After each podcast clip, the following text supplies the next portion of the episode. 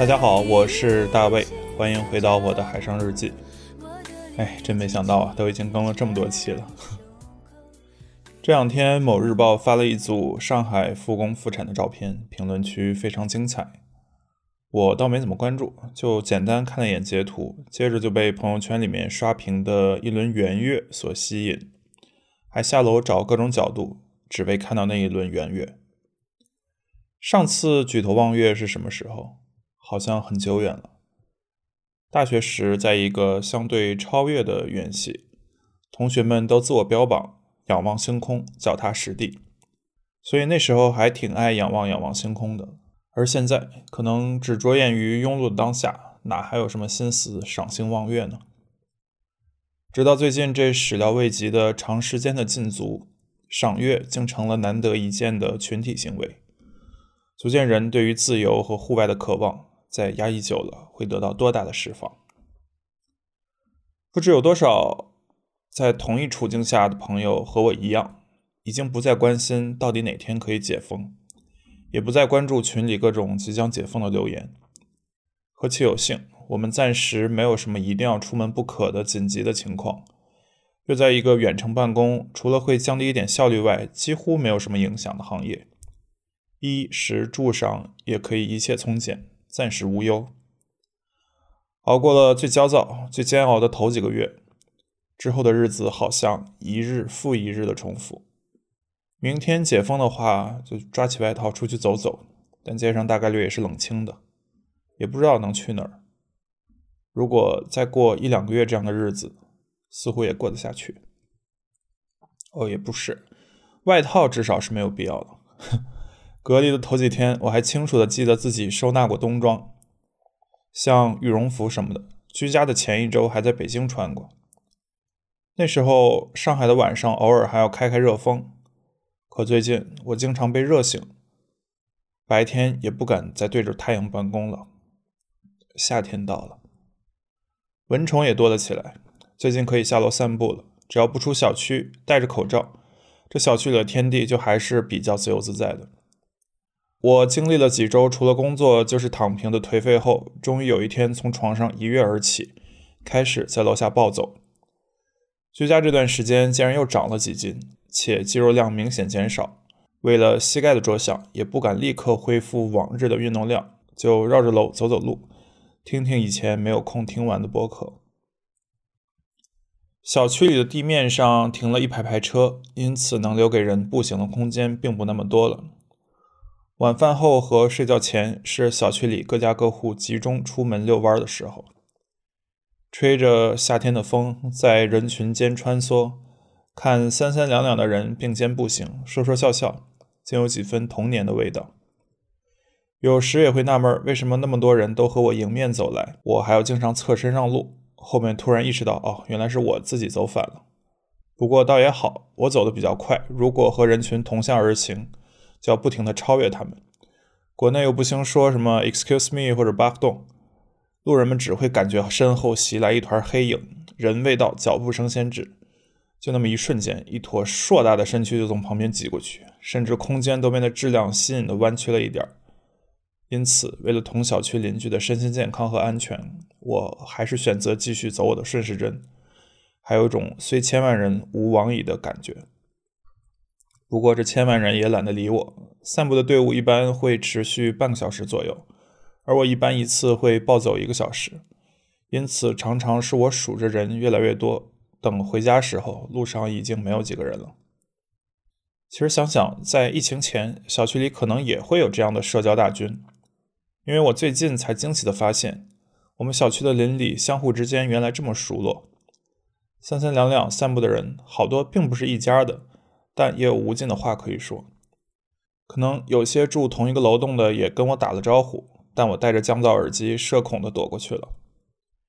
有时候会有十几个人突然堵在路上，把本就狭窄的通道又卡住，原来是在集体撸猫。不知道小区里哪家女主人把小猫也带了出来。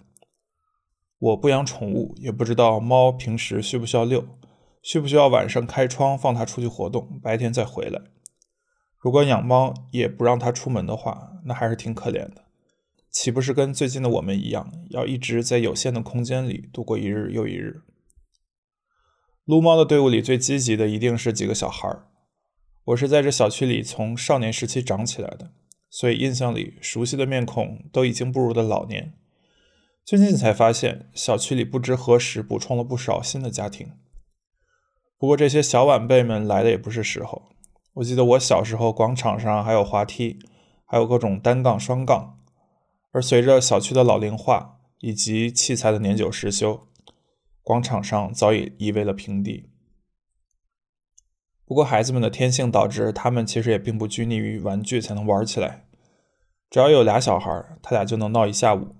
有一个滑板车，就能在这绕一圈才两百米的步道上画完一个马拉松。而且小孩小胳膊小腿儿，比例尺跟我也不同。我觉得狭窄短小的步道，可能在他们看来也够撒欢了。有些小孩玩野了，还会把口罩摘了，这时倒也不会有路人去指责。大家心里其实都清楚，在这样一个全阴了一个多月的小区里，保持全副武装，无非是维持着一种社交礼仪和某种群体性的表演。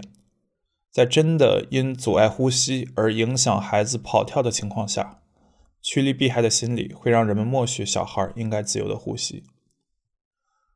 不禁也有几分同情，目前五到六岁的孩子，可能从他们记事起，口罩就是一个出门后的必备装备。甚至在上海疫情没有那么严重的时候，我五岁的外甥在群里看到我在四下无人的路上没有戴口罩的照片，还会在群里留言大叫：“把口罩戴上，不听话。”希望这病毒能更快的弱化，让我们能回归往昔的生活状态，且要谨防一切过度防疫的思想，不能让任何非常态化的极端措施成为新时代的裹脚布。这也是我喜欢剩余价值那期播客的原因，那期已经不存在的播客的原因。屋子里的大象需要被人指出。两年前石破天惊的措施和那五十几天，如今竟已成为各个城市的常态，这何尝不是一种坠落呢？